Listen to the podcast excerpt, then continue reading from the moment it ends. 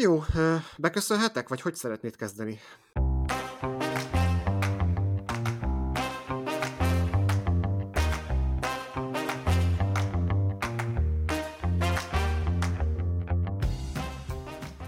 Nagy szeretettel és nem kevés izgalommal köszöntök mindenkit, ez itt a Konzílium, én Marko Gábor vagyok, és virtuálisan ugyan, de velem szemben ült Csupor Dezső. Hogy érzed magad, Dezső, az első adásban? Hát izgalommal várom ezt az adást, mert uh, mióta az ötlet először megfogalmazódott bennem, hogy jó lenne uh, egy ilyen műsort összehozni, azóta nagyon sokat gondolok erre, és bízom benne, hogy ez nem csak nekünk lesz jó és érdekes és izgalmas, hanem azoknak is, akik hallgatják. És azért gondolom ezt, mert uh, talán valami olyasmit fogunk még csinálni, amire nagy igény lenne, hogy egy-egy témát különböző nézőpontokból beszéljünk meg, és hát itt az egyik legfontosabb témáról van szó az emberi egészségről. De már gyakorlatabb vagy podcast szempontjából, nem? Úgy tudom, te azért elég sokat csináltál már. Mondjuk úgy, hogy az volt a játszótér, ez meg most már a komoly.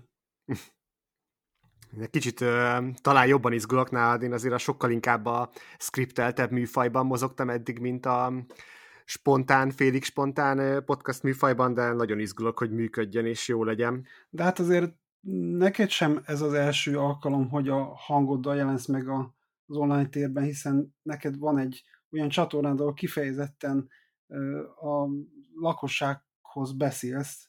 Igaz, hogy ott videó is van hozzá, úgyhogy ez talán annyiban üdvösság, hogy itt az arcunk nem látszik, csak a hangunk hallatszik.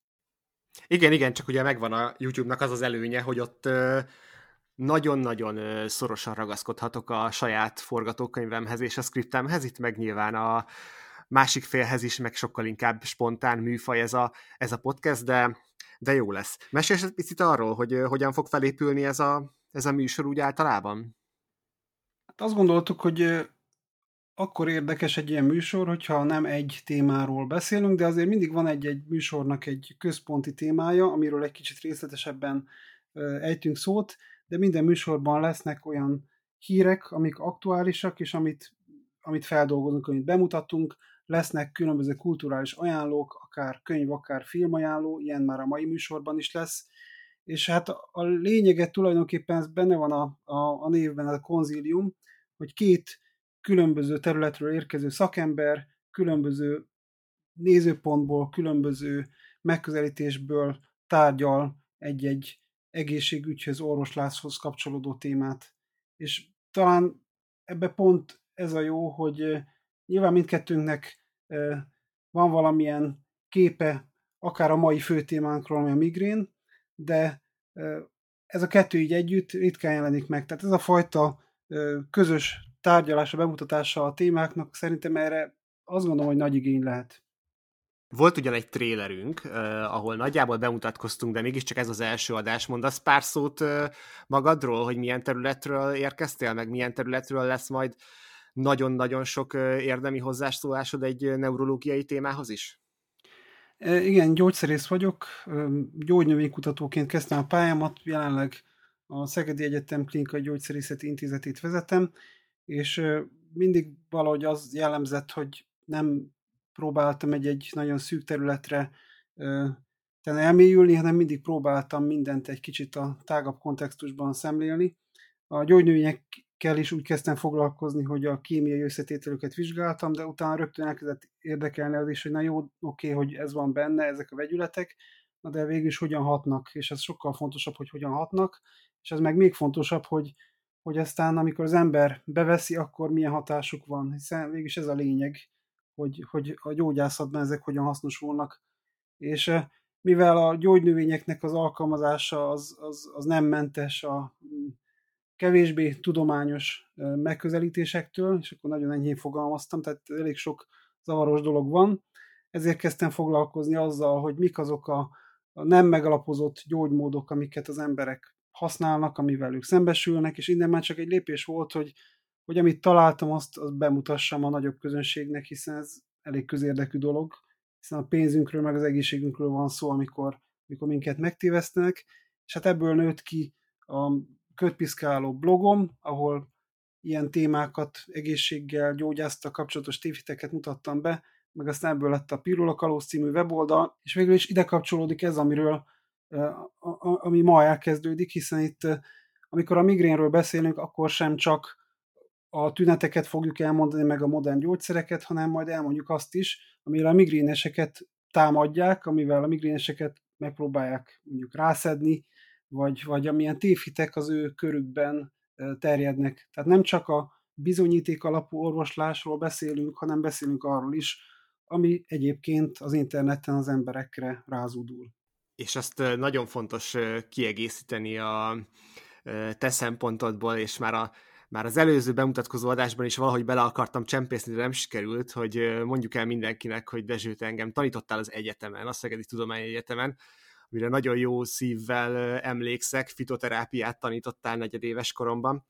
Én ugye egyetemet elvégezve neurológus lettem, Székesfehérvárra kerültem, és a betegedukációval nem annyira rég foglalkozok, mint Dezső, de néhány évvel ezelőtt én is belevetettem magam ebbe, úgyhogy neurológusi munkám mellett aktívan Erről mondanál, használni. mondanál valamit, hogy hol lehet téged megtalálni, azon kívül, amikor a konzíliumban beszélgetünk? Igen, igen. Én döntően a Twitteren vagyok elérhető, és van egy YouTube csatornám, a Lássa Neurológus nevű csatorna, ahol hát nem csak neurológiai témákat, hanem általános orvosi témákat feszegetek, de az a közös nevező a videókban, hogy valamilyen mozgóképes tartalommal színesítem ezt, tehát akár egy Dr. House epizód, akár valami film, ami megjelenít valamilyen egészségügyi témát, azon keresztül beszélgetünk egy 8-10-15 perces videókban a, a aktualitásokról, meg,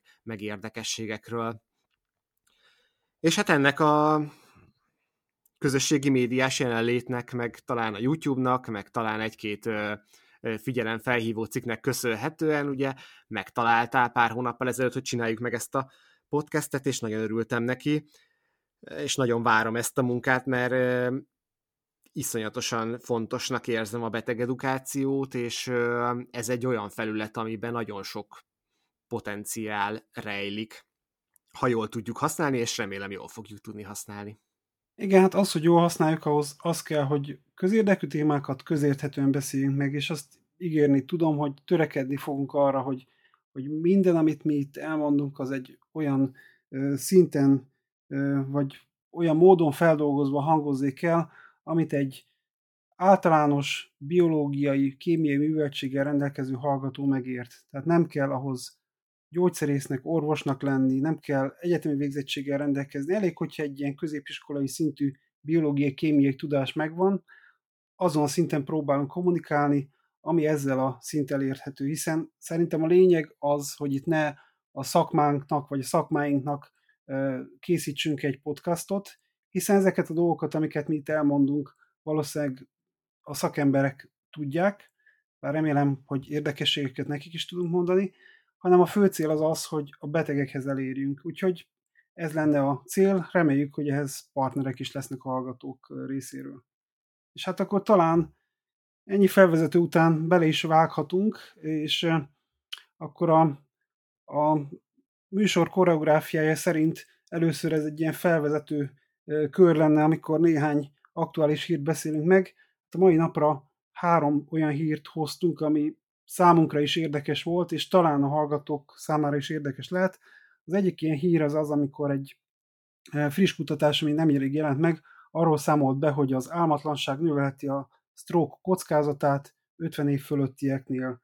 És hát e, e, elég komoly kutatás, ami alapján ezt megállapították, ezt 30 ezer résztvevőt vizsgáltak 18 éven át, és nézték, hogy az ő körükben milyen arányban alakul ki stroke, és azt tapasztalták, hogy akinek álmatlanság, akire álmatlanság volt jellemző, aki álmatlanságban szenvedett, azoknál jelentősen magasabb volt a, a stroke előfordulása. Te hallottál, olvastad ezt a cikket, akár a rövid beszámolót, akár az eredetit? Ebből a rövid beszámolót olvastam, csak nem mélyedtem el annyira a, a, a témában, de egy de régóta... meglepő volt számodra, vagy ez egy... Ez egy, ezért ez egy régóta gyanított dolog, hogy a, az alvásnak azért nagyon sok betegség kialakulásában szerepe van. Neurológusként a stroke stroke prevenció szempontjából ugye az obstruktív alvási apnoé, ami egyfajta alvászavarnak tekinthető, az egy régóta ismert rizikótényezője a stroke de elég csak mondjuk neurológiai szempontból az epilepsziát említeni, mint, mint, egy, mint egy olyan betegség, ami, aminek teljesen egyértelmű Uh, ahol teljesen egyértelmű összefüggést látunk az alvás nyugodtsága, a kipihentség és a, az esetleges rohamok frekvenciája között. Szóval az, hogy a, az alvás higiéni az, az megfelelő legyen, az egy régóta ismert dolog, hogy elvárás akár a stroke, akár más szívérendszeri betegségek megelőzése szempontjából. Ugye nagyon régi szinte már axióma, hogy ugye mennyire csökkenti a várható átlagos élettartamot például a műszakozás. Tehát a, a műszakozás alatt azt értem, amikor ugye nem rendszeres a, az alvás orvosok, egészségügyben dolgozók egy elég ebből a szempontból elég nagy rizikócsoportban vannak, ugye az állandó ügyeletekkel, a ápolók, nővérek, szakdolgozók pedig a, a műszakos beosztása. Szóval ez egy alapvetően ismert dolog, ennek a kutatásnak most az a, az a, az a, az a fontossága, hogy egy, egy nagyon hosszú kutatás, tehát uh, úgy olvastam, hogy gyakorlatilag egy 18 éves study, ahol a 30 ezer betegnek uh, átlagosan 9 évig volt után követve a, az élete, és uh, ez egy akkora, akkora beteganyag, amiből, amiből valós következtetéseket lehet levonni a, a stroke és a, az alvászavaroknak a, a, az összefüggésében. És ugye egészen olyan ö, pontok is megjelentek, hogy, ö, hogy az inszomniának különböző tünetei vannak, akár ide vették az elalvási nehezítettséget, a, a éjszakai gyakori felébredéseket, a nem kipihentem való felébredést, és minden egyes ilyen pont a, a cikk szerint 7%-kal növeli a, a stroke-nak a, a rizikóját. És ehhez hozzátenném, hogy valószínűleg akkor ez alapján a szívérrendszer rizikót ugyanúgy, tehát a szívinfarktusra, a isémiás szívbetegségnek a rizikóját valószínűleg ugyanúgy növelheti, csak itt kifejezetten a stroke rizikót nézték. De most nyilván akkor most jól megijesztettünk mindenkit, akinek valamilyen alvászavara van, és akkor fölmerül a kérdés, kinek hogy mondjuk nincs. már valami, hát igen, kinek nincs, igen. De hogy akkor mondjuk valami olyat is, ami, ami segít, hogy akkor akinek valamilyen alvászavara van, az mit, mit kell neki tennie, hová forduljon, egyetem forduljon-e valahol, vagy próbáljon meg megoldani magának. Mi, mi lenne a tanácsod szakemberként? Én azt gondolom, hogyha valakinek súlyos alvászavara van, az alapvetően határterülete a neurológiának és a pszichiátriának. Nyilván lehet gyógyszerekhez, kemikáliákhoz nyúlni, de mondjuk első körben, amikor ez nem feltétlenül súlyos még, nem súlyos alatt azt értem, hogy nem befolyásolja érdemben a következő napot az, hogy kevesebbet aludt az ember, akkor az alváshigiéniére figyelve nagyon sokat hozzá lehet tenni. Ez alatt azt értem, hogy a minden nap ugyanabban az időpontban való lefekvés, az utolsó néhány órában lehetőleg mondjuk ne képernyőt nézzen az ember, hanem olvasson egy könyvet, legyenek meg a nyugodt alvásnak a, a, a feltételei, és ez, ez ez mind-mind hozzátesz ahhoz, hogy ez a kipihentség és a, a, az éjszakai, egész éjszaka átalvása az, az könnyebb legyen. De lehet, hogy te többet hozzá tudsz tenni fitoterápia szempontjából, hogyha nem feltétlenül nyúlna az ember kemikáliákhoz, én sem nyúlnék első körben gyógyszeres kezeléshez, de a sokkal szelídebb fitoterapeutikumok közül mi az, ami, ami szóba jöhet? Igen, tehát a növényeknek pont az az előnye, ami a hátránya, és ez az, hogy enyhébb hatásúak. Tehát konkrétan, hogyha itt az altatókról beszélünk, akkor a, a növényi szerekkel olyan nagyon markáns hatást nem lehet elérni, de egy enyhébb alvászavarra teljesen jó, hogyha akár mondjuk macskagyökér, golgotavirág, komló, levendula, citronfű tartalmú termékeket fogyasztunk. Hát ha Ugye az alvászavar az tulajdonképpen egy betegség, hogyha a betegségről van szó, akkor azért elsősorban gyógyszert illik fogyasztani, hiszen a betegnek gyógyszere van szüksége, és hát az a hírem, hogy e, ilyen növényeket tartalmazó gyógyszerek léteznek. És ezek a gyógyszerek azért jók, mert a minőség az nyilván rendben van, és némelyik ilyen növényi gyógyszernél a hatásosságot is vizsgálták. Tehát nem csak úgy a népi hagyomány alapján érdemes vagy lehet ezeket szedni, hanem valamelyikről klinikai vizsgálatokban igazolták, hogy az alvászavart azt milyen módon enyhíti. Tehát ilyeneket érdemes keresni, illetve még egy dolgot mondanék, ami szerintem sokaknak az alvászavara mögött ott van, ez pedig a, a, a alvás ébrenlét ciklusnak a felborulása, és az, hogyha, hogyha ez az ok az alvászavar mögött, akkor, akkor nagyon sokszor melatonin szoktak használni.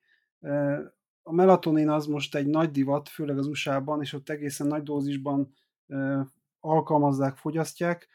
Nálunk szerencsére ez nem jellemző. Nagy dózisú melatoninnak annak vannak kockázatai, de ilyen kis dózisban, ilyen 1 mg körüli dózisban ez is egy biztonságos szernek tűnik. De egyébként erre ugyanaz érvényes, mint a növényekre, hogyha alvászavarról van szó, akkor ezt is gyógyszer formában, gyógyszer minőségben érdemes alkalmazni. Egyébként neked szakemberként, neurológusként a melatoninról mi a véleményed vagy tapasztalatod? Ez mennyire válik be? Nem nagyon van róla tapasztalatom.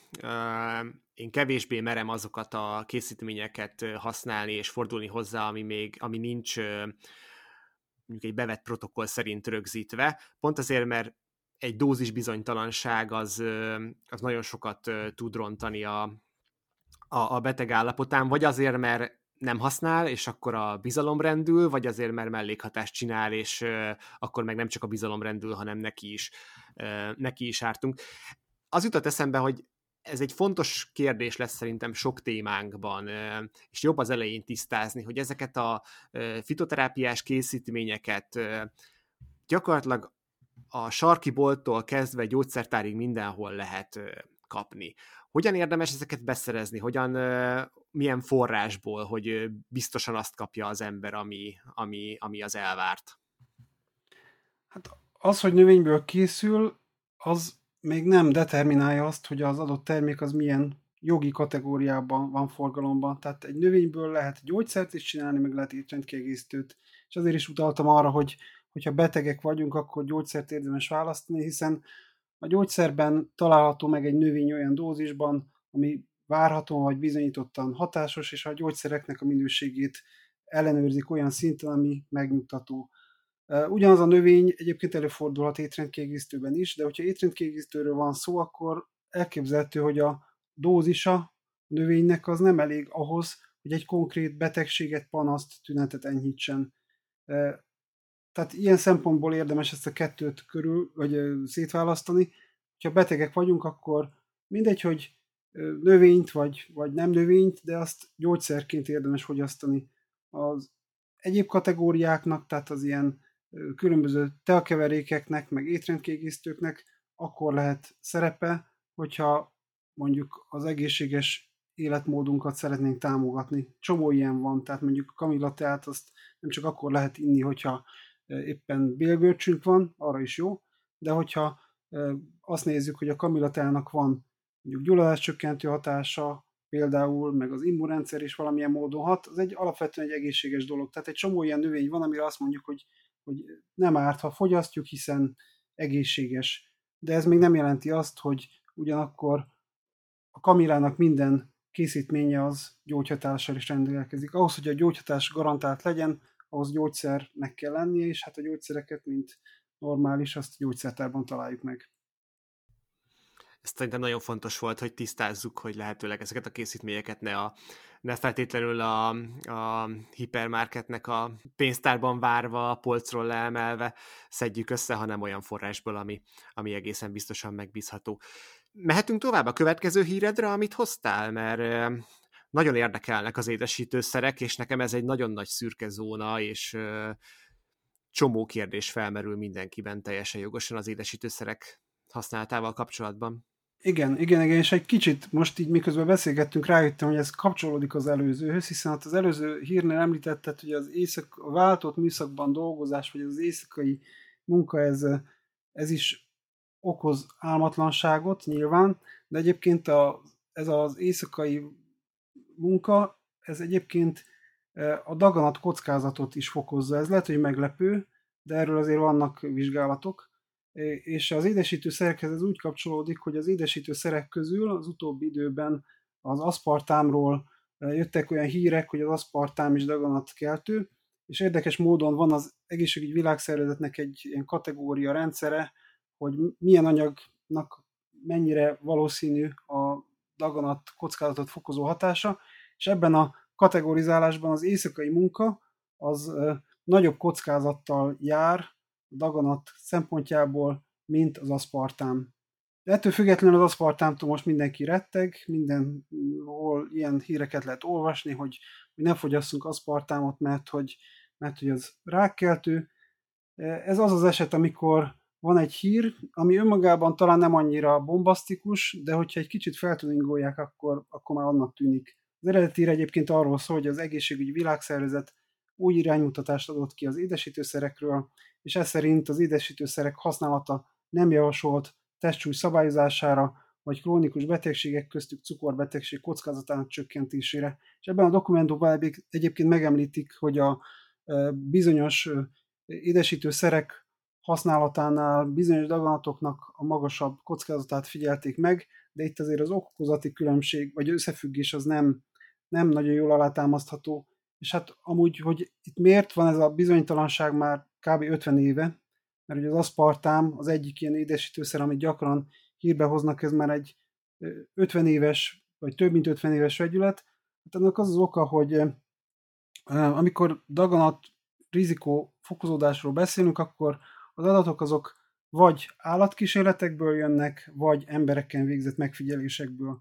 Az állatkísérleteknek az a nagy baja, hogy, hogy mindegyik állatfaj azért több szempontból különbözik az embertől, többek között az enzimeikben, a receptoraikban, abban, hogy bennük különböző anyagok hogyan alakulnak át, hogyan hatnak a sejtekre, és az, ami egy állatban daganat kockázatot fokoz, az, az emberben nagyon gyakran nem. Ezt sok esetben bebizonyították, hogy valami, ami az állatnak árt, az az embernek nem árt. Tehát ezek a, az ilyen patkányokon, egereken végzett megfigyelések, ezek arra jók, hogy felhívják a figyelmet, hogy ezt érdemes lehet megvizsgálni emberen is, de nem feltétlenül jelentik azt, hogy az embernél is ilyen kockázatfokozódás van.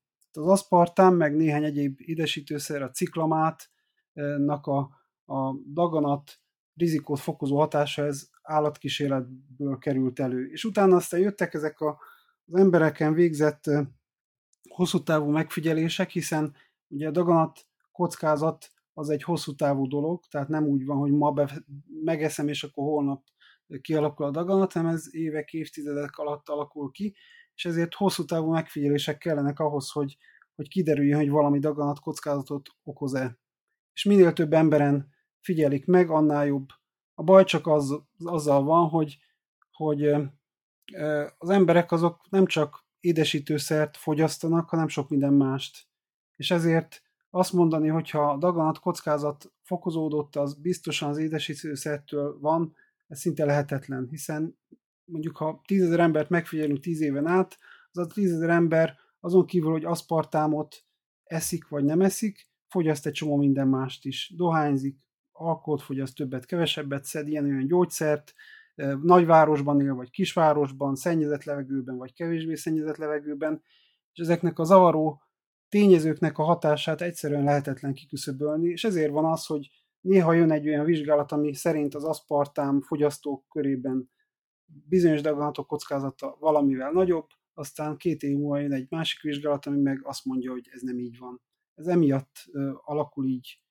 Egy dolgot azért hozzátennék, ami ebbe a hírbe is benne van, hogy a WHO nem javasolja az idesítő szereket testsúly csökkentésre, illetve mondjuk diabétesz megelőzésre, ezt sokan nem gondolják, mert sokan azt gondolják, hogy ugye a, a cukor az nyilván cukorbetegséget, kockázatot növel, ha meg nem fogyasztunk cukrot, akkor, akkor ettől megszabadulunk.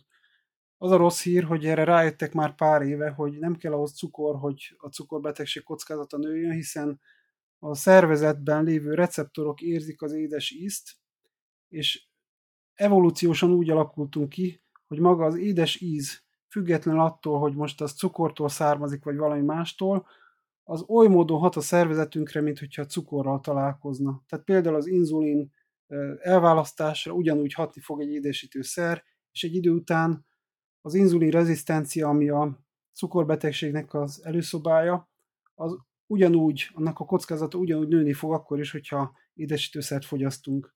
És sajnos arra is vannak bizonyítékok, hogy az édesítő szerfogyasztással nem lehet jobban lefogyni, mint hogyha cukrot fogyasztanánk. Tehát a nagyon rossz hírem az az, röviden, hogy az lenne a legjobb, hogyha valahogy az édes ízről próbálnánk egy kicsit lejönni. És nem azt mondom, hogy ne együnk cukrot, meg édes dolgokat, de talán valahogy ezt vissza lehetne vágni. Tehát kevesebb cukorral is lehet ízletesen táplálkozni, és hogyha a cukrot zárjuk ki, és helyette valamilyen édesítőt hozunk be, azzal nem biztos, hogy sokkal előrébb vagyunk. Tehát ez, ez itt a fő probléma, az édesítés cukorral, vagy akár cukor nélkül, nem pedig az, hogy most mesterséges édesítőszert használunk, vagy cukrot.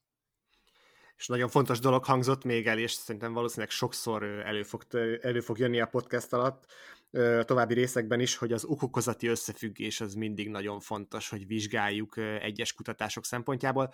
Tehát még egyszer a kutatásban úgy néz ki, hogy az aszpartám emel némi rizikót, de a kutatás is kimondja, hogy okokozati összefüggést nem nagyon tudtak találni, pont a nagyon-nagyon sok egyéb más rizikó kizárhatatlansága miatt. Tehát gyakorlatilag lehetetlen úgy megvizsgálni két embercsoportot, hogy a két embercsoportban kizárólag az aszpartám fogyasztás legyen különböző.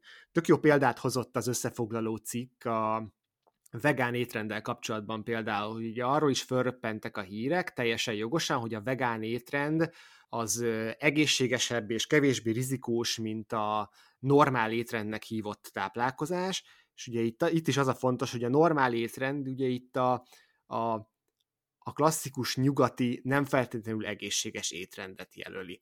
És nagyon nehéz a vegán étrendet a tényleg egészségesnek számító, kiegyensúlyozott étrenddel összehasonlítani, mert míg a vegán étrend az egy strikt szabályok szerint betartható étrend, a kiegyensúlyozottnak hívott étrend az egy nagyon nehezen megfogható dolog. Illetve egy fontos még, hogy a cikkben nekem azt kapta meg a szememet, hogy ajánl azért egy édesítőt, ami talán a legkisebb rossz, így lehetne hívni.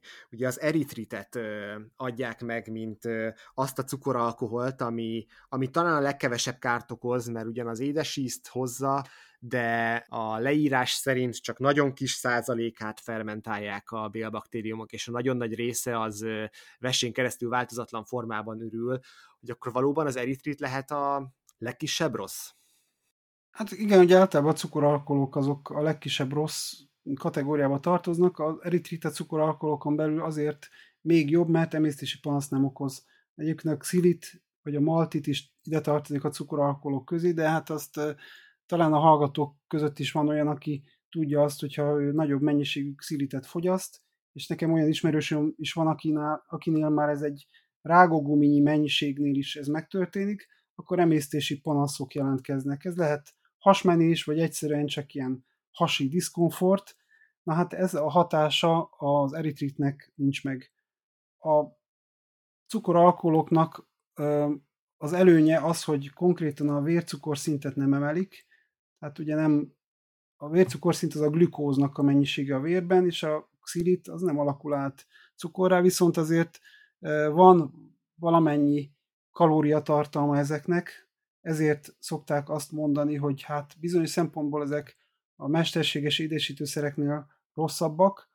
Hát ha sokat fogyasztunk belőle, akkor ebből tényleg lehet probléma, viszont eh, a vércukorszint emelő hatás szempontjából ezek előnyös anyagok, és olyan szempontból meg az már említett eritrit tényleg, ha választani kell a cukoralkoholok közül, akkor ez ami valószínűleg a legkevesebb panaszt fog okozni a fogyasztók számára.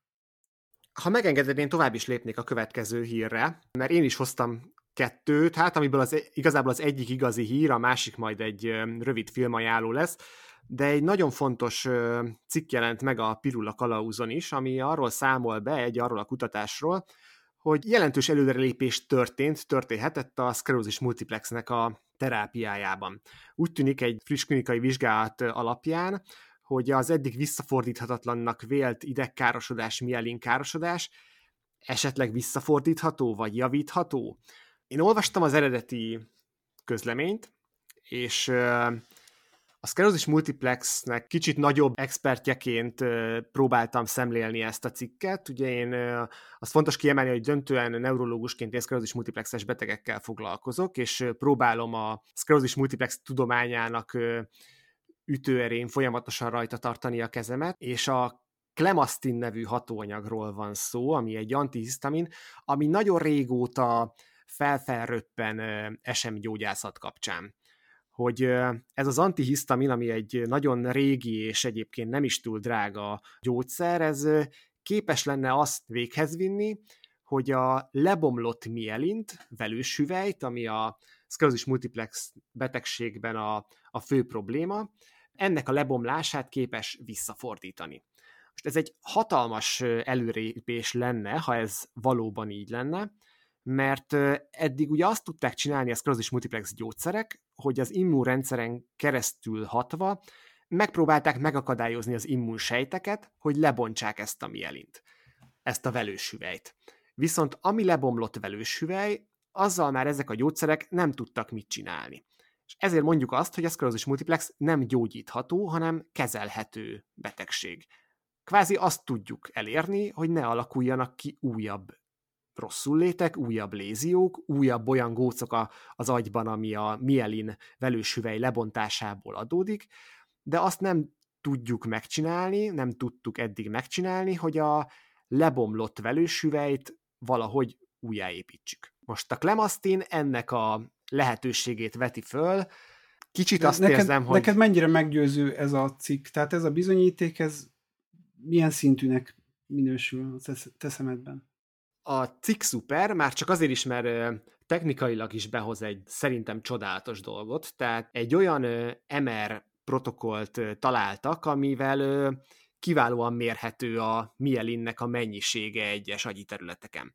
Ez önmagában egy, egy hatalmas újdonság, és egy nagyon szimpatikus dolog, mert hogy ezt a mennyiséget nem nagyon lehetett eddig mérni, ami kvázi egy biomarkere lehetne a, a betegségnek. Viszont picit azt érzem itt is, amit a aszpartám kapcsán is mondtál, hogy van egy kutatás, amit egy szakember észlel valahogy, és feldolgoz valahogy, amitől egy picit eltér, amikor megjelenik egy cikk az interneten róla.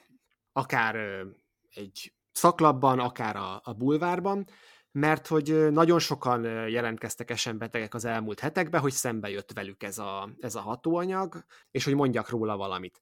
És sajnos azért a cikket végigolvasni, és a, a, a study átrágva magamat, azért azt látni, hogy azért nem teljesen az van, ami mindenféle cikkben megjelenik, tehát nem egy, egy, egy nettó mielin felépülést tud csinálni a gyógyszer, mert hogy azokon a területeken okoz mielin felépülést, ahol nincs sclerosis multiplex lézió. A study is kiemeli, hogy ott, ahol már kialakult egy lézió, tehát lebomlott a mielin, kialakult a mielin alatt az idegrostnak, az axonnak a károsodása, ott kialakult egy heges lézió, azzal sajnos ez a gyógyszer sem tud mit kezdeni.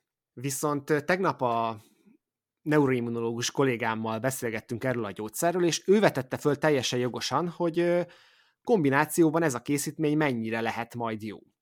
Tehát, hogy úgy használni majd ezt a készítményt, hogy adjuk a klasszikus SM gyógyszereket, az immunmodulánsokat, ami a immunrendszer modulálásán keresztül hat a betegségre, és mellé adni egyébként ezt a nem túl drága készítményt, ugyanúgy a, a, az SMS léziók kialakulásának megelőzése érdekében. Itt hát, ha többen hallják, bár kétségtelen minden SM betegnek, aki kérdezte, elmondtam, én azt gondolom, ez sem egy, ez sem egy klasszikus értelemben vett gyógyítószer. Tehát nem fogja a, a jelenlegi tüneteket, tehát egy adott betegnek a, az aktuális tüneteit elfújni. Azt tudja csinálni, hogy jól kombinálva a készítményeket, talán egy picit hozzátesz ahhoz, hogy kevesebb léziója alakuljon ki a, ki a betegnek.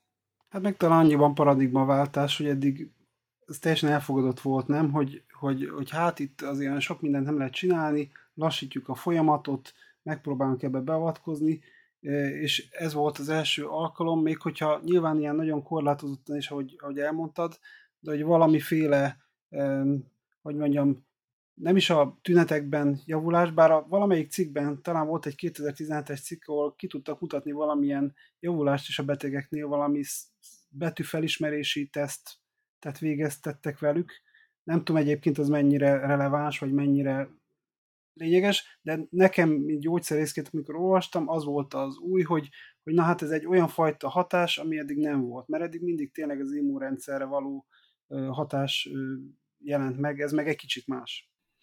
Ez egy más támadáspont. Kétségtelenül jó, és bizonyos szempontból paradigmaváltás, hogy egy egészen más támadási felületet ad a, az SM elleni harcban és az SM gyógyászatában. Tehát biztosan jó lesz, és, és szuper lesz. Azt azért tudni kell, hogy ezek a gyógyszer után jobb eredményt elérő betegek, ezek azért más SM gyógyszerek esetén is előfordulnak. És egyes gyógyszercégek, akinek sikerül ezt így kimutatni, azzal azért rendszeresen hakniznak is, jogosan, de hogy ez azért nem, nem annyira nagyon ritka ez sem, hogy, hogy javulás be. Ennek nagyon sok oka lehet, akár a betegségnek a természetes hullámzása, akár az, hogy tényleg annyira hatékony a gyógyszer, hogy a minimális progresszió sem észlelhető, amit már a szubjektív javulásként lehet, lehet felfogni. Szóval én bizakodó vagyok a Clemasztinnal kapcsolatban. Jó ötletnek tűnik, különösen azért tetszik, mert a SM gyógyszerek iszonyatosan drága árához képest ez egy régi és, és nem, nem drága szer, tehát financiális szempontból is hatékonynak tűnik, de jól el kell majd helyezni a, a terápia spektrumán. Még két dolgot mondanék ezzel kapcsolatban, hogy amikor erről ezt a írás közítettük, akkor az egyik gyógyszerész ismerősöm írt, hogy hogy van még egy vizsgálat folyamatban, ami, ami Angliában fog kezdődni ősszel, és ott a metformin nevű gyógyszerhatanyaggal kombinálják a klemasztint, és annak várhatóan jövőre lesz eredménye. Arra nagyon kíváncsi vagyok, mert a metformin az, az egy másik olyan gyógyszer, amit mostában nagyon sok mindenre jónak gondolnak, vagy vélnek. Elég komplex hatásmechanizmusa van. Nem tudom, hogy ott mi volt az elméleti megfontolás, hogy miért pont ezt a kettőt párosították, de arról hír lesz, szerintem azzal is majd itt fogunk foglalkozni. A másik meg csak egy érdekesség, hogy honnan jött egyáltalán az ötlet, hogy ez a, ez a sok évtizedes gyógyszer hatóanyagot itt elővegyék, az pedig egy, hát kb. 10 éve megjelent cikk volt, amiben ezer gyógyszer hatóanyagot szűrtek egy szűrővizsgálatban erre a potenciális hatásra, amit ugye most már emberen is kimutattak, és a, a Clemastin volt a legjobb. Tehát végülis ez egy szűrővizsgálatból került elő, teljesen random módon rakták be ebbe a szűrővizsgálatba ezt a gyógyszerhatóanyagot is, és ott kimagaslóan hatásosnak tűnt, és onnan indult aztán a vizsgálat, hogy embereken is megnézik a hatást, és úgy tűnik, hogy hát legalábbis valamelyest, ami ott a szűrővizsgálatban valószínűleg tűnt, az, az emberen is kialakul. És hát a nagyon pozitívuma az egésznek, hogy amikor ilyen gyógyszer újrahasznosítás történik, mint ez is egy ilyen tipikus gyógyszer újrahasznosítás. Ennek az a nagy előnye, hogy, hogy a gyógyszert azt már ismerjük, tehát tudjuk azt, hogy biztonságossága az milyen, mennyi ideig lehet adni, mi az a dózis, amit még tolerálnak a betegek. Tehát itt egy sokkal gyorsabb folyamatnak a végén lehet akár, és ezt mondom feltételes módban, lehet akár hasznos része a terápiának. Tehát nem kell azt a hosszú időt végvárni, még nagyon sok emberen megnézik, hogy egyáltalán biztonságos-e, hiszen ez a része már úgymond le van játszva. Hatásmechanizmusról tudunk valamit egyébként? Bevallom őszintén, én mezei klinikusként eszembe se jutott, hogy pontosan utána nézzek, hogy egy antihisztamin hogyan építheti föl a mielint. Nagyon a cikkbe sem emelték ki, gyanítom, hogy olyan nagyon nem ismert, de tudsz erről valamit? Nem, e, ez elég sötét doboz, ez még, tehát ez, ezt nem lehet tudni. Ahhoz a hatáshoz, ami a, az elsődleges hatás, ahhoz valószínűleg semmi köze nincsen. Ugye az antihisztaminok, ezek allergia ellenes gyógyszerek, az allergiás reakciókat jelentős részben a hisztamin felszabadulása váltja ki, és ezen hatnak az antihisztaminok, de a két hatásnak jelen tudásuk szerint nincs egymáshoz köze. És egyébként, hogy ugye ezt mondtuk, hogy ez régi hatóanyag, meg meg mondják sokszor azt is, hogy elavult, ez meg azért van, mert a, a klemasztin az bejut a központi idegrendszerbe, és okoz ilyen tompultságot, fáradtságot, álmosságot, és ezt az újabb generációs antihisztaminok, tehát a mai modern allergiagyógyszerek ezt a hatást nem váltják ki. Tehát azok már nem jutnak be a központi idegrendszerbe. Tehát ami a, a klemasztinnak a hátránya volt allergiagyógyszerként, az most úgy tűnik, hogy az előnye, hiszen képes arra, hogy bejusson a központi idegrendszerbe.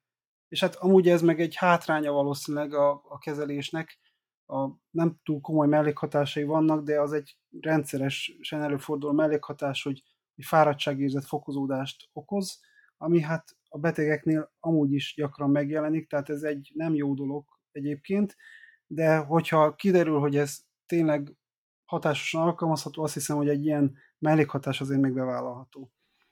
SM gyógyszereknek egyébként is azért vannak szubjektív, kicsit, meg közepesen kellemetlen mellékhatásai, tehát én is azt gondolom, egy, egy allergiaszert, amit azért szed az ember, hogy, hogy meg tudjon lenni a parlagfű szezonban, ott, ott előny, hogyha nem okoz álmosságot, de azért egy központi idegrendszeri autoimmun krónikus betegségnél az, hogy mellékhatásként álmosságot okozott, a, ott a haszonkockázat az egy kicsit más mérlegen van, mint egy allergia esetén.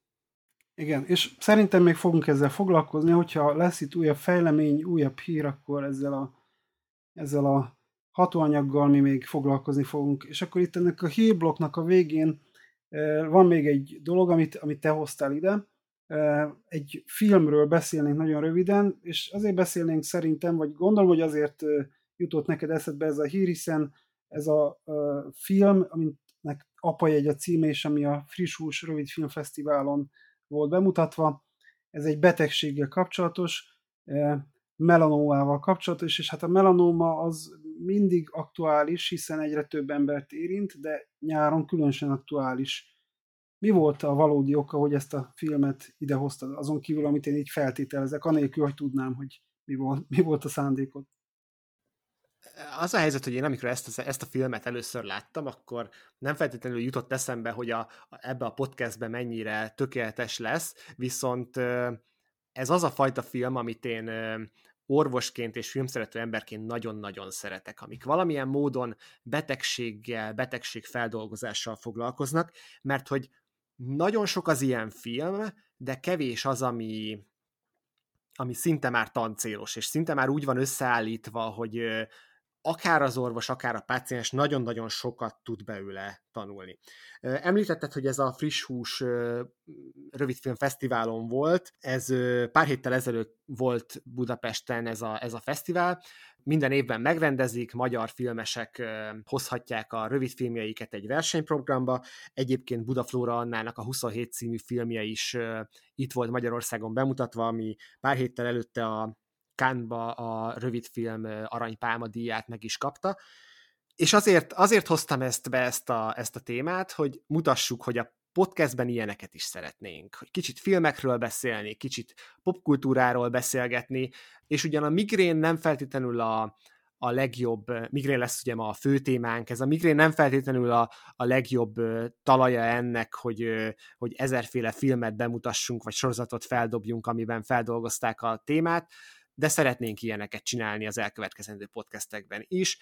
Ez az apajegy pedig a, a melanóma nevű daganatos betegségnek a feldolgozásáról szól egy apa szemszögén keresztül, aki először titkolja, majd szép lassan felfedi a tinédzser lánya előtt a betegséget, és arról szól a rövid film, azokat a kérdéseket veti föl, hogy hogyan lehet ezt a betegséget a beteg oldaláról, illetve a hozzátartozó oldaláról feldolgozni. Úgyhogy mindenkinek ajánlom, bizonyára elérhető lesz majd nem olyan nagyon sokára valamelyik streaming szolgáltatón, Apa jegy, a címe, Benkó Tamás rendezte, azt hiszem egy ilyen negyed óra 20 perces film, és a, az, hogy mennyire tancélos és mennyire edukatív jellegű, azt nagyon jól mutatja, hogy a Magyar Melanóma Alapítvány is támogatta a filmet, a film elkészítését. Orvos szervezet, egészségügyi szervezet állt, állt a film mögé. Ezt egyébként tényleg nagyon ritkán látjuk, hogy, hogy ennyire beállna egy, egy, egy mozgóképes tartalom mögé valamilyen orvos szervezet ennek a következményét látjuk a különböző filmekben, hogy mennyire hiteles egy betegség ábrázolását, sokszor nem az. Úgyhogy ha valakit ezek a vonatkozások érdekelnek, és nem is ezzel a filmmel kapcsolatban, hogy általában annak javaslom, hogy, hogy kövesse a te YouTube csatornádat, ahol kifejezetten ilyen témák is előfordulnak. És akkor térjünk rá szerintem a mai fő témára, hiszen erről is fontos lenne beszélni, és ez pedig a migrén, hiszen ez nagyon sok embert érint, és mielőtt aztán mindenféle konkrétumot és érdekességet is előhoznánk, szerintem nagyon jó lenne erről egy rövid bevezető, hogy egyetem mi ez a migrén, hiszen szerintem sokan vannak, akik egy súlyosabb fejfást már rögtön migrénnek gondolnak, pedig hát ugye nem az. Tehát nem minden fejfájás migrén, és nem minden migrén fejfájás. Mi itt az összefüggés a kettő között? Igen, ez nagyon fontos, ez nagyon fontos kiemelni, ez az első mondat, amit felírtam magamnak, hogy erről mindenképpen beszélni kell, hogy a migrén nem megy a nagyon erős fejfájáson van típusú fejfájással. A migrén az egy, az egy úgynevezett primer fejfájás betegség. Primer fejfájás betegségnek azokat a fejfájásokat hívjuk, amiknek nincs mögötte bármi más patológia, tehát nem egy gyulladás, nem egy agydaganat, nem egy agynyomás fokozódás okozza, hanem az elsődleges betegség maga a fejfájás. És ez a migrén, ez, ennek megvannak a kritériumai. Ez tény, hogy egy nagyon erős fejfájás. Legtöbbször féloldali, legtöbbször lüktető, nagyon sokszor kíséri hányinger, hányás, fény és hangérzékenység. És ami miatt kicsit talán sokan mondják azt, hogy migrényük van, az az, hogy a másik primer fejfájás betegség, a tenziós fejfájás is lehet nagyon erős. Csak ezt egy neurológusnak el kell különíteni, hogy mi a tenziós fejfájás, ami egy más karakterisztikájú, hagyományos értelemben vett típusos fejfájás betegség, és mi a migrén. Ennek a terápia szempontjából van, van nagyon nagy jelentősége. Migrénes betegből sincs azért kevés. Magyarországon körülbelül olyan 1 millió migrénes beteg van, és ez hatalmas szám. És azért hatalmas szám, mert ez olyan hatalmas szám, hogy gazdasági vonatkozásai is vannak. Az USA-ban próbálták azt megnézni, hogy mekkora költsége van ennek a betegségnek, és azt gondolják, hogy a neurológiai betegségek közül a migrén a legköltségesebb, ami így furcsán hangzik, mert nem egy nagyon súlyosnak tekinthető krónikus betegség, előbb beszéltünk a szklerózis multiplexről, nem összehasonlítható vele, aminek iszonyatosan magas a gyógyszerköltsége, de hogy azért tartják ezt nagyon költséges betegségnek, mert nagyon sok embert érint, és az ottani statisztikák szerint az USA-ban évente 36 millió munkanap vész kárba a migrénes rohamok miatt. És ennek gazdasági hatása van. Bevallom őszintén, ez nem tudom Magyarországra vetítve mekkora lehet, de de az egymillió migrénessel számolva valószínűleg itt is jelentős, jelentős ez a szám. Úgyhogy a migrén az ilyen, és, és érdemes róla beszélni, mert kezelés viszont van rá. Tehát jó terápiák vannak már rá, és van lehetőség arra, hogy kicsit könnyebb legyen a migrénes élete. És nem feltétlenül lesajnálva és elbagatelizálva a tenziós fejfájást, azzal is legtöbbször neurológushoz kell fordulni, mert a tenziós típusú fejfájásoknak is van terápiája, csak külön kezelendő a, a migréntől. De ugye az, hogyha valakinek néha fáj a feje, azzal még nem kell rögtön neurológushoz menni. Nem feltétlenül. Tehát, hogyha néha valakinek fáj a feje, néha alatt azt értünk, néhány havonta van egy fejfájása, ami mondjuk jól reagál klasszikus fájdalomcsillapítókra, azzal el lehet lenni, és azzal nem feltétlenül kell orvoshoz fordulni, vagy legalábbis neurológushoz nem. Házi orvoshoz azért illik, hát ha van valami úgynevezett red flag, ami arra utal, hogy nagyobb betegség áll a háttérben, de neurológushoz akkor kell fordulni, amikor ezek a fejfájások kifejezetten megnehezítik az életet. Tehát, hogy havonta sokszor előfordulnak, nagyon elhúzódnak, és nem használnak a, a tradicionális fájdalomcsillapítók, akkor vannak klasszikus migrénes szerek, amik, amik, amik, amik ilyenkor segítenek. És ugye a, a, a, meg, a kezelés az meg annyiban is eltér a normál, tenzi, normál szóval a tenziós fejfájástól, hogy, hogy a, a, a tenziós fejfájás az mindig akkor kezdjük kezelni, hogyha fáj a fejünk. Tehát nem szedünk semmit azért, hogy megelőzzük a fejfájást. Migrénnél meg ott van megelőző kezelés is, és van uh, rohamterápia is. Tehát itt ez a kettő uh, együtt megvan egymás mellett ezekről a terápiákról mit kell tudni? Minden migrénesnek kell megelőző kezelést kapnia, vagy csak egy részüknek? Mi itt a gyakorlat?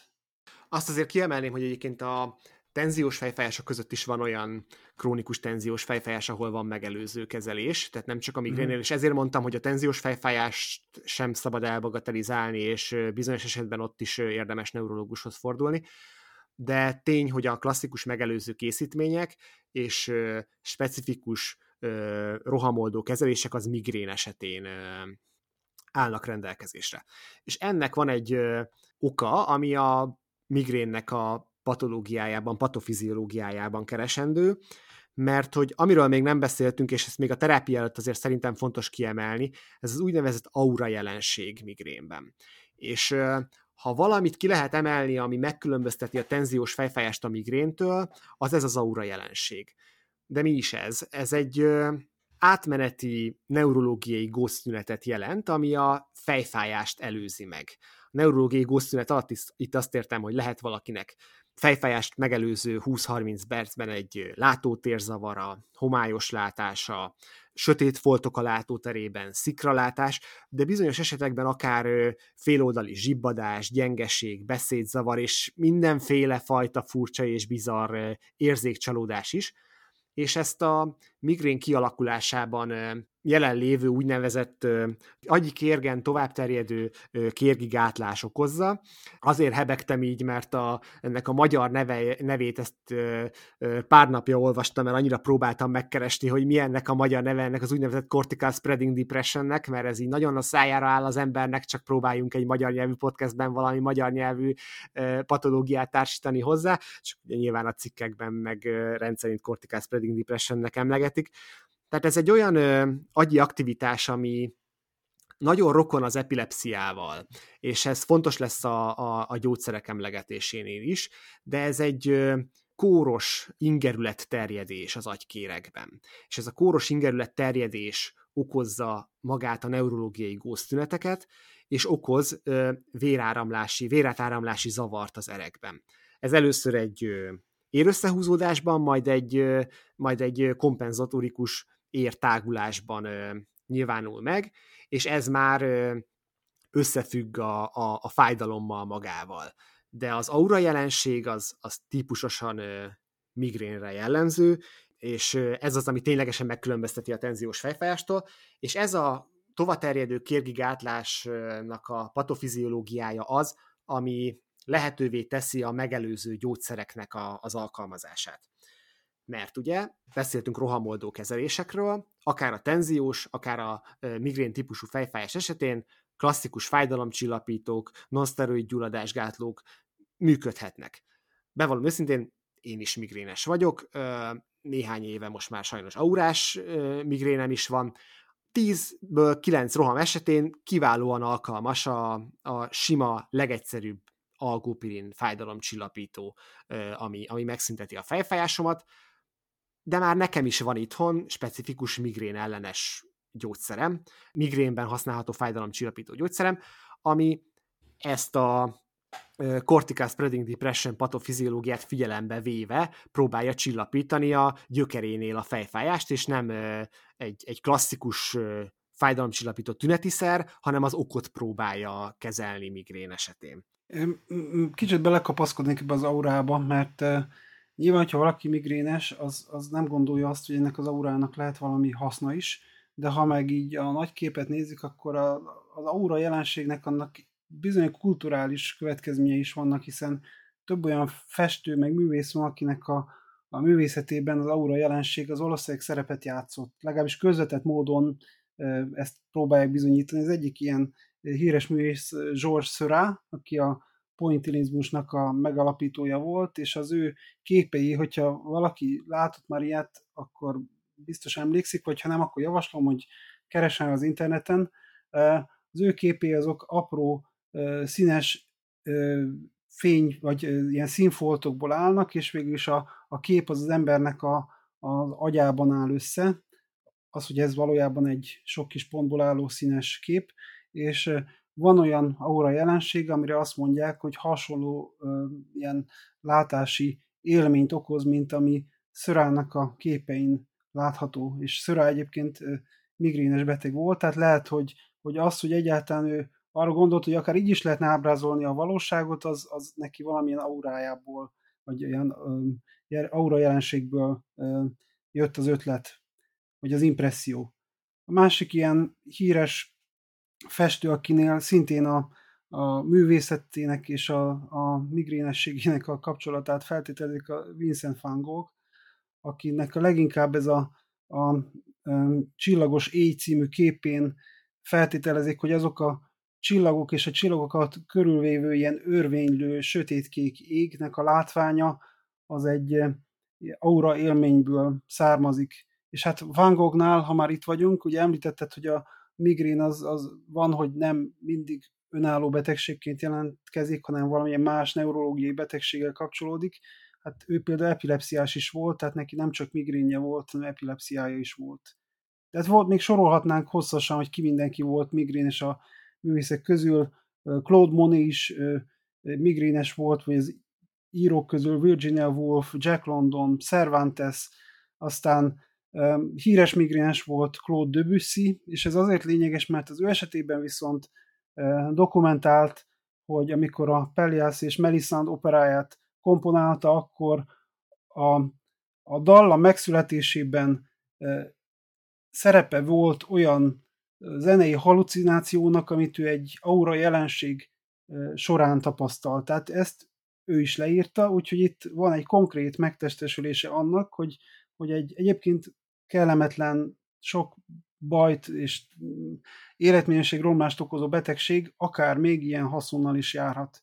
És akkor még egyet mondanék itt a, a híres migrénesek közül, Louis Carroll, aki az Alice Csodaországban című könyvet írta, és van is egy e, szindróma, amit erről neveztek el, az Alice Csodaországban szindróma, vagy hát Todd szindrómának is szokták mondani, ez kevésbé jól hangzik, de egyébként egy Todd nevű orvos írta le, tehát megérdemli, hogy az ő neve meg legyen örökítve.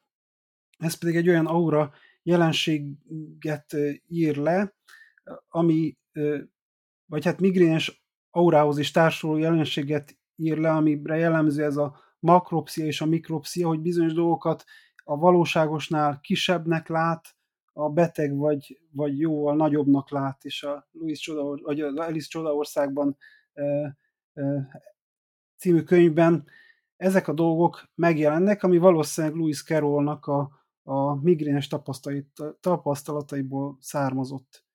És azt nem akarok tovább menni nagyon, csak még annyit, hogy gondoljuk bele, hogy egyébként a migrén valószínűleg a világtörténelem alakulását is befolyásolta, hiszen hogyha egy-egy politikus, aki komoly döntéseket hoz, az migrénes, és esetleg egy-egy döntést olyankor kell meghoznia, amikor neki migrénes időszaka van, akkor ez valószínűleg a döntésére is rányomja a bélyegét, és hát ha azt mondom, hogy Napóleon migrénes volt, vagy Julius Caesar migrénes volt, vagy Thomas Jefferson is dokumentálta migrénes volt, akkor érdekes lenne megtudni, hogyha egy-egy döntés, amit ők meghoztak, az, az vajon összefüggőte azzal, hogy ők éppen migrénes időszakukban voltak.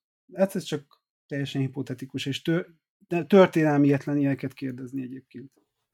De ha már így hipotetikusság, meg, meg hogyha kicsit eltávolodunk a, a valós történelemtől, vagy a, a, a biztosak lehetünk benne típusú történelemtől, ugye a szép irodalomban is jelenik meg migrén, és a nagyon nagy kedvencem, és emlékszem, egyetemen hallottam először, amikor a migrénről hallottam előadást neurológiai, neurológia órán, ugye a Bulgakov Mester és Margaritájában Poncius Pilátusnak ugyan nincs kimondva, de valószínűleg migrénje van, és nagyon szépen és, és színesen jeleníti meg a, a szagokra való érzékenységet, a, a, a féloldali fejfájást, a hasogató fejfájást, az, hogy alig bír gondolkodni és ha még egy szép irodalmi, bár ez ugye a valósághoz sokkal közelebb van, Anna Frank naplójában is megjelenik a migrén.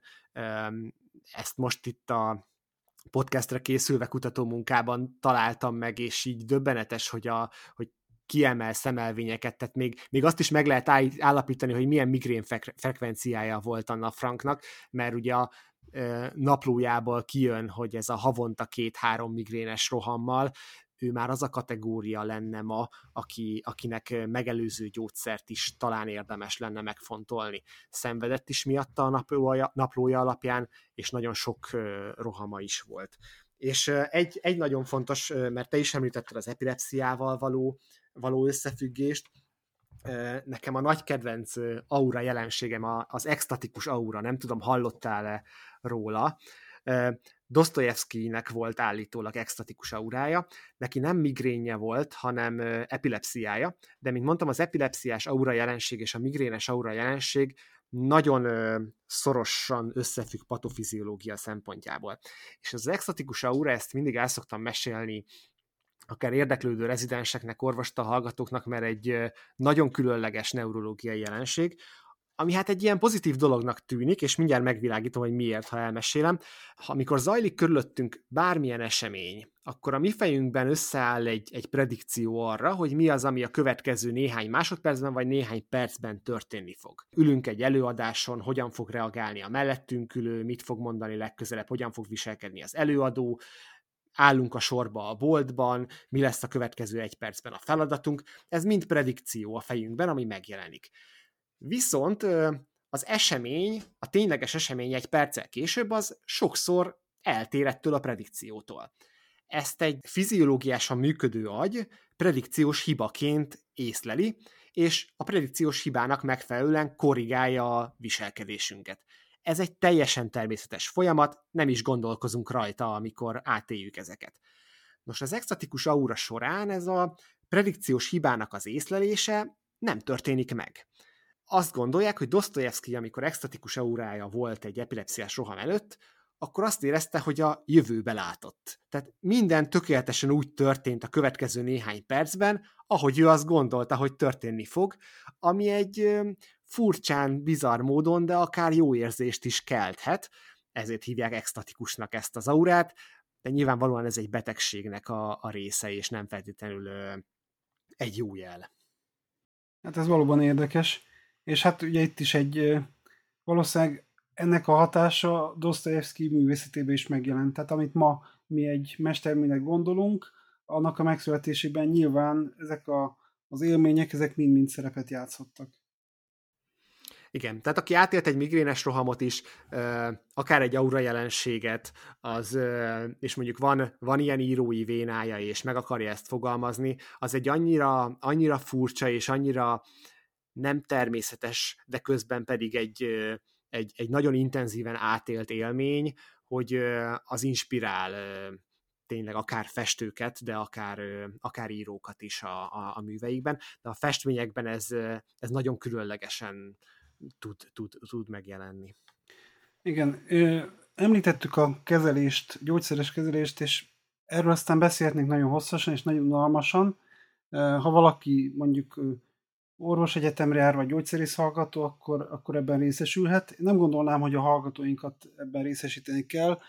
Talán a lényeg annyi, hogy ha valaki arra gyanakszik, hogy migrénje van, akkor forduljon szakemberhez, és a szakember el fogja tudni dönteni, hogy neki mi az ideális kezelés. Tehát talán ez a leglényegesebb. Amiről viszont mindenképpen beszéljünk, mert ebben már sokszor a betegek maguk döntenek, és nem is kérdezik meg a szakembernek a véleményét. Ezek a migrén kezelésére használható alternatív módszerek. Hát ezek legalább annyira ott vannak a betegek életében, mint a gyógyszerek, mert ha interneten elkezdenek keresgélni, hogy migrénen van, mit csináljak, akkor valószínűleg nem a, a gyógyszerek nevei fognak velük szembe jönni, hanem jóval nagyobb eséllyel valami teljesen más. Mondjuk például, ami nekem meglepetés volt egy kicsit, ez a migrén piercing. Talán ez a legújabb fejlemény ezen a területen. Nem tudom, hogy a te betegeid körében ez mennyire gyakori dolog?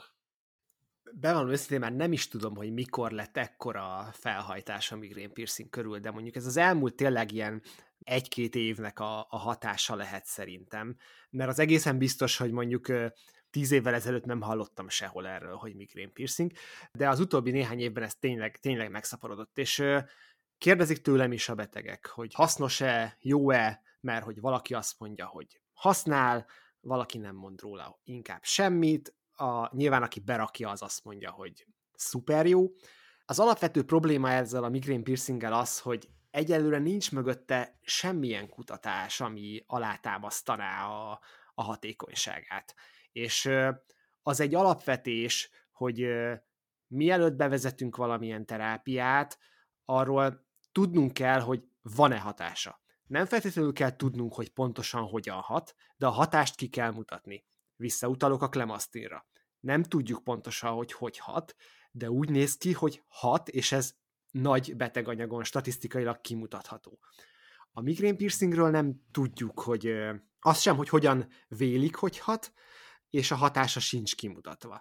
Sokan azt mondják, hogy ennek ellenére nyugodtan rakassák be, nem különbözik sokban egy másfajta piercingtől kvázi design elem, és én is egy ideig voltam megengedő abból a szempontból, hogy ártani valószínűleg nem fognak vele, jól néz ki, szeretik, csinálják. Viszont az utóbbi néhány hónapban volt vele két esetben is hatalmas probléma, mégpedig az, hogy ezek a migrén piercingek úgy vannak tervezve, hogy nagyon-nagyon nehéz őket eltávolítani és visszarakni. Ennek nyilván az az oka, hogy ezzel is indokolják a, a hatékonyságát, tehát ezzel is mutatják a fontosságát azok, akik valószínűleg ezt berakják, hogy ez egy nem egy ilyen kiveszem, beteszem típusú piercing, hanem ez egy, ez egy, ez egy terápiás lehetőség, amit komolyan kell venni.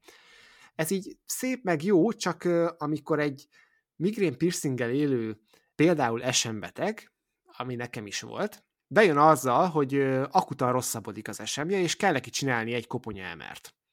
A koponya emert nem lehet megcsinálni úgy, hogy egy fém van a fülében. Nem feltétlenül azért, mert ez egy mert az emer az egy nagy mágnes, és majd jól kirántja a fémet a füléből.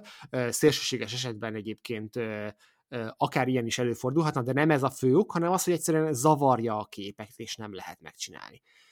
És hát ez a beteg nem tudta kivenni magának a piercinget be kellett jönnie ennek a szakembernek, hogy kiszedje ezt a, ezt a piercinget, ez alapján egy napot csúszott az emerje, és ha nem találtuk volna meg ezt a szakembert, aki bejön, hogy kiszedi, akkor nem tudjuk, hogy hogy szedtük volna ki.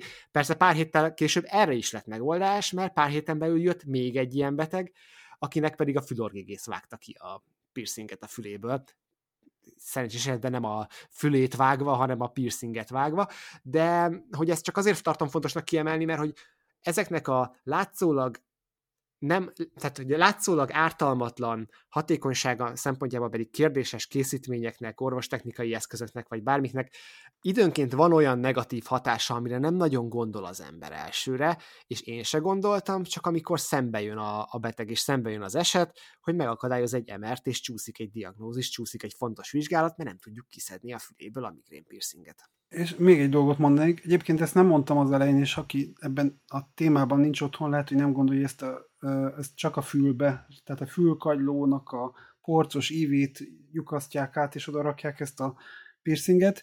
És még egy dolog van, ami szerintem veszély, bár nem tudom, hogy a mértéke az milyen, de hogyha nem megfelelő higiénés körülmények között teszik be ezt a piercinget, akkor bármiféle fertőző betegséget is össze lehet így szedni.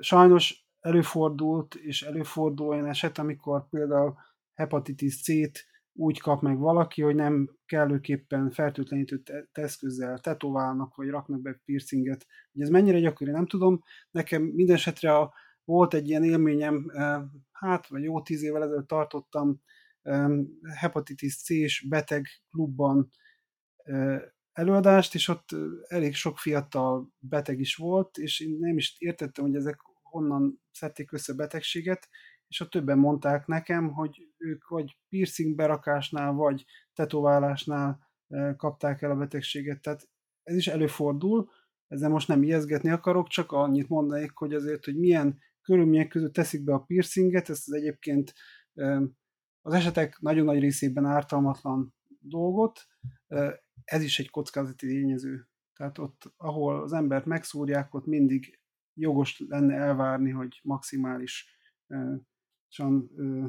steril körülmények között történjen. Hát talán ennyit a migrén piercingről, és itt egyéb alternatív szerek, hát nem tudom mennyire vannak. Én egy, egy dolgot tudok mondani, egy fitoterápia kapcsán, ami bennem felmerült, ez pedig az őszi margit virág, ami a növények közül két növény van, amit használnak, vagy használtak valamelyest migrén esetén. Az őszi margit virág az egyik, ezt azért említeném meg, mert a sztoria az nagyon érdekes. Szemben nagyon sok gyógynövény, ahol, ahol el lehet mondani azt, hogy nem tudom már hány száz vagy ezer éve használják, ennek a történet elég jól visszakövethető. A 70-es években volt egy angol bányaorvos, akinek a felesége volt migrénes, és ott az egyik bányász adta azt a tanácsot, hogyha migrént szeretné megelőzni, akkor rákcsálja el ezt a növényt, és a bánya orvos odaadta a feleségének a, a növényt, ami az őszi margitvirág volt, hogy próbálják ki, és azt tapasztalta, hogy, hogy a migrénes rohamoknak a gyakoriság az csökkent. És amúgy ennek a népi gyógyászatban, ha mindenféle könyveket nézünk, ennek így visszamenőleg nincs nagyon nyoma, tehát nem tudom, hogy az a bányász ő hogy figyelte ezt meg, vagy hogy jött rá, viszont ez a bánya orvos, ő, ő ezt nem hagyta annyiba, hanem megkeresett egy neurológus Londonban, egy Johnson nevű orvost, aki meg elkezdte vizsgálgatni, és a 80-as években jelentek meg cikkek, négy-öt cikk sorozatban, mindenek mindegyiknek Johnson volt a szerzője, ott nézték először tudományosan az őszi margitvirágnak hatásosságát, és hát némi migrén preventív hatást ki is lehetett mutatni. Ez nyilván nem olyan erősségű hatás, mint ami egy modern, jó hatású migrén megelőző vagy migrén preventív szerrel elérhető, de valamelyes hatás van.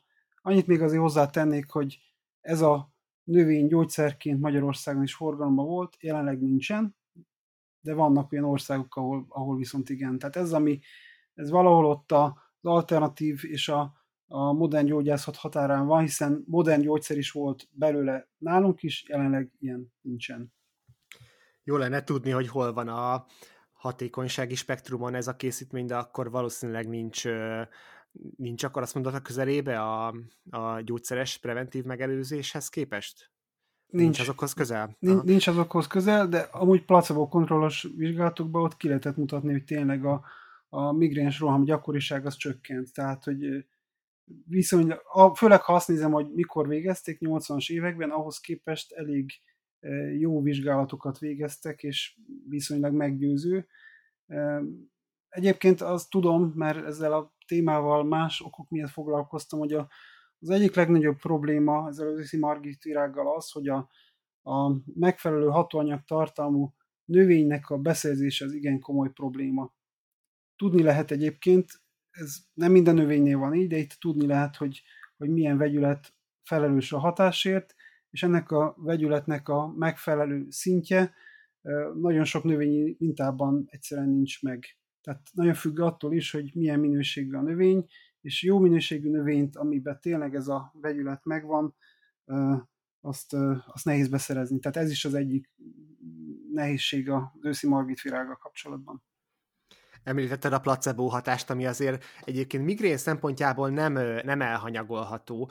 Nekem az osztályvezetőm migrén specialista, és ezt mindig nagyon kiszokta emelni, hogy ne, ne bagatelizáljuk el a placebo hatást, hogy amikor a, mondjuk egy gyógyszerről kijön egy, egy hatástani tanulmány, akkor akkor ne a, ne a semmihez hasonlítsuk, hanem a placebo hatáshoz, mert időnként a placebo hatás is jelentős, és ahhoz képest már nem sokat ad hozzá a tényleges gyógyszer, és ez egyébként egy picit meghasonulva magammal a, az akupunktúra előtt egy nagyon pici főhajtást kell adni, mert hogy az akupunktúráról is kimutatták, hogy egyes migrén megelőző gyógyszerekhez hasonló terápiás hatása van. Egyébként ezek azok a migrén megelőző gyógyszerek, amiket már pont nem annyira használunk, tehát a beta blokkolók, kálciumcsatorna blokkolók, tehát ezeket, ezek már pont kevésbé használatosak, pont azért, mert nem annyira hatnak mondjuk a triciklikus antidepresszánsokhoz képest, vagy éppen az epilepszia ellenes gyógyszerekhez képest, de hogy a beta blokkolók és a kálciumcsatorna blokkolókhoz képest a akupunktúrának is jól kimutatható hatása van. Én azért ezt azzal az óvatossággal kezelném, hogy valószínűleg nem az akupunktúra az, aminek gyógyszerhatást elérő hatékonysága van, hanem a, ezeknek a típusú, régi típusú megelőző gyógyszereknek van alig hatása a placebo hatáson túl. És ezt egyébként tök jól szemlélteti az a egyik kedvenc kísérletem, amit az, ami az akupunktúrát vizsgálta, hogy ugyan az akupunktúrának van kimutatható hatása nagyon sokféle betegségben, de az akupunktúra, a szakszerűen elvégzett akupunktúra és a véletlenszerű szurkálás között legtöbbször nem találnak különbséget. Igen, viszont arra rámutat ez, hogyha a beteggel foglalkoznak, és a beteg úgy érzi, hogy foglalkoznak vele, az, az mindig segít. És ez az egyik szerintem nagy csapdája a modern gyógyászatnak, hogy pont ezt a tényezőt kezdi egyre inkább kiszorítani. Egyrészt a technitizálódás, hogy, hogy nagyon sok vizsgálatból az orvos-beteg kontaktus helyett valamilyen eszköz kerül be az orvos és a beteg közé, a másik pedig az, hogyha egyszerűen nincs idő, mert annyira sok a beteg, és ahhoz képest kevés az orvos, akkor pont ez a tényező gyengül, pedig ez egy, mondhatnám azt, hogy, hogy az egyik legolcsóbb dolog lenne, hogyha, hogyha a beteggel való foglalkozás az fokozná a kezelés hatásosságát. De hát ebben a témában szerintem a, a gyógyászat az most kényszerhelyzetben van, mert vannak a betegek, akiket el kell látni, és nem mindig mindenkire jut sajnos annyi idő, mint kellene. De szerintem ezt mondom, nem csak én látom így. Igen, és viszont ezt az alternatív gyógyászat kiválóan felismerte. Tehát ahol Így nagyon van. nagy körítést raknak a terápia mögé, nagyon hosszan beszélgetnek, ezt kiválóan felismerte az alternatív medicina, hogy ez nagyon-nagyon hasznos. Igen, el, igen. eladják az odafigyelést, meg ráadásul azt, hogy a, az alternatív gyógyászat sokszor azzal játszik, hogy azt mondja, amit a beteg hallani akar. Tehát nagyon sokszor a gyógyíthatatlan vagy nehezen gyógyítható betegnek is azt mondják, hogy ó, hát ha ezt megveszi, ez biztosan jó lesz, meg, meg előbb-utóbb itt csodás változás várható, és a beteg ezt akarja hallani. Hát érthető, nyilván, ha valaki beteg, azt szeretné, hogy meggyógyuljon. A modern gyógyászat meg sajnos ezt nem mindig tudja mondani, mert a modern gyógyászatnak annak őszintének kell lenni, és az a jó, hogyha a lehetőségeket felvázolja, megmutatja, hogy minek mennyi az esélye, de nem tagadja el azt sem, hogyha, hogyha a siker az nem százszázalékban garantált. Egyébként erre a témára szerintem egyszerűen külön visszatérhetnénk, mert a placebo, meg nocebo hatás, meg ezek a, ilyen dolgok, ezek szerintem külön megérnek egy műsort. A mai műsoridőnk viszont, ha jól nézem, lejárt, vagy legalábbis a hallgatóknak a türelme is lehet, hogy már lassan lejár. Úgyhogy én azt javaslom, hogy, hogy mindez, amit, amiben csak belekaptunk, de nem bontottuk ki, arra majd visszatérünk egy következő műsorban, vagy műsorokban és bízunk benne, hogy ezzel a, a hosszú beszélgetéssel senkinek nem vettük el a kedvét attól, hogy, hogy visszatérjen hozzánk, hogy részt vegyen azon a konzíliumon, ahol, ahol mi ketten beszélgetünk, de a konzíliumnak nagyon sok hallgatója is lehet, meghallgathatják, hogy, hogy mi egy-egy témát hogyan bontunk ki, és hogyan tárgyalunk meg. Úgyhogy köszönjük szépen a figyelmet, és kérek mindenkit, hogy kövessen minket, hogyha hasznosnak találta, akkor a különböző szociális médiás platformokon kövesse a, a podcastot, és hát ha hasznosnak gondolja, akkor ajánlja akár az ismerőseinek is.